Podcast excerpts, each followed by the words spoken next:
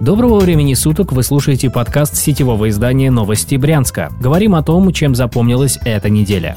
Арест Резунова. В субботу, 27 сентября, суд избрал меру пресечения для сына вице-губернатора Брянской области Максима Резунова. Его обвиняют в том, что в ночь на 18 сентября он устроил смертельную автокатастрофу. Пьяный Максим на дорогом внедорожнике ехал по центру Брянска и протаранил легковушку «Тойота». Спустя трое суток ее водитель скончался. Максим не поедет в СИЗО. Суд учел, что у него есть двое детей-инвалидов и отправил предполагаемого виновника ДТП под домашний арест. Такое решение не понравилось сестре погибшего, которая присутствовала на суде как потерпевшая сторона. Она пожелала Резунову гореть в аду и заметила, что он даже не сразу вспомнил возраст своих детей-инвалидов, благодаря которым его отправили под домашний арест. Резунов-младший проводит под домашним арестом как минимум два месяца. Его отец после скандальной аварии ушел с поста вице-губернатора. На прошедшей неделе ему начали пророчить новую должность. Возможно, Резунов-старший станет руководителем межрегионального управления Россельхознадзора.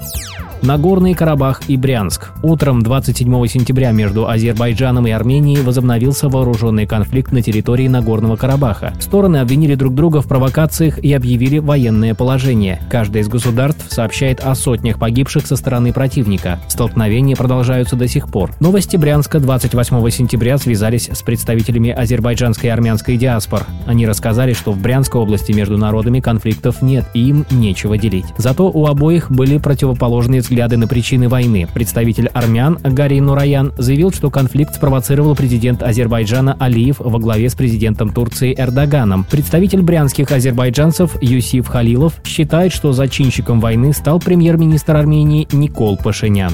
Герои песчаных карьеров. Главу Камарического района Елену Алексеенко задержали по делу о взятке. Об этом стало известно 27 сентября. В Следственном комитете сообщили, что высокопоставленная чиновница вместе со своим замом получила от двух предпринимателей около полумиллиона рублей. За эти деньги она выдала бизнесменам разрешение на разработку песчаных карьеров. После новости о задержании Алексеенко появились сообщения о предстоящей отставке природоохранного прокурора области Максима Зубко. Именно он и его подчиненные должны следить за тем, чтобы в регионе не было нелегальных песчаных карьеров. Жители Брянщины призвали правоохранительные органы проверить, законно ли добывают песок и рубят лес в разных районах области. Возможно, случай Алексеенко окажется не единичным.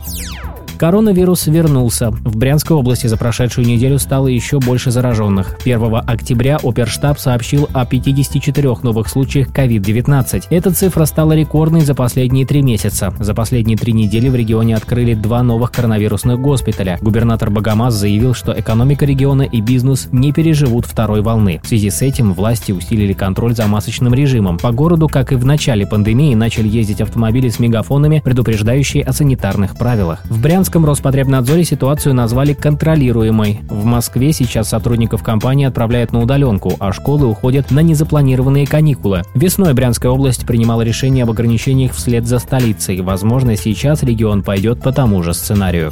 Подробнее об этих и других событиях читайте на сайте newsbryansk.ru. Вы слушали подкаст новостей Брянска. Будем жить, будут новости.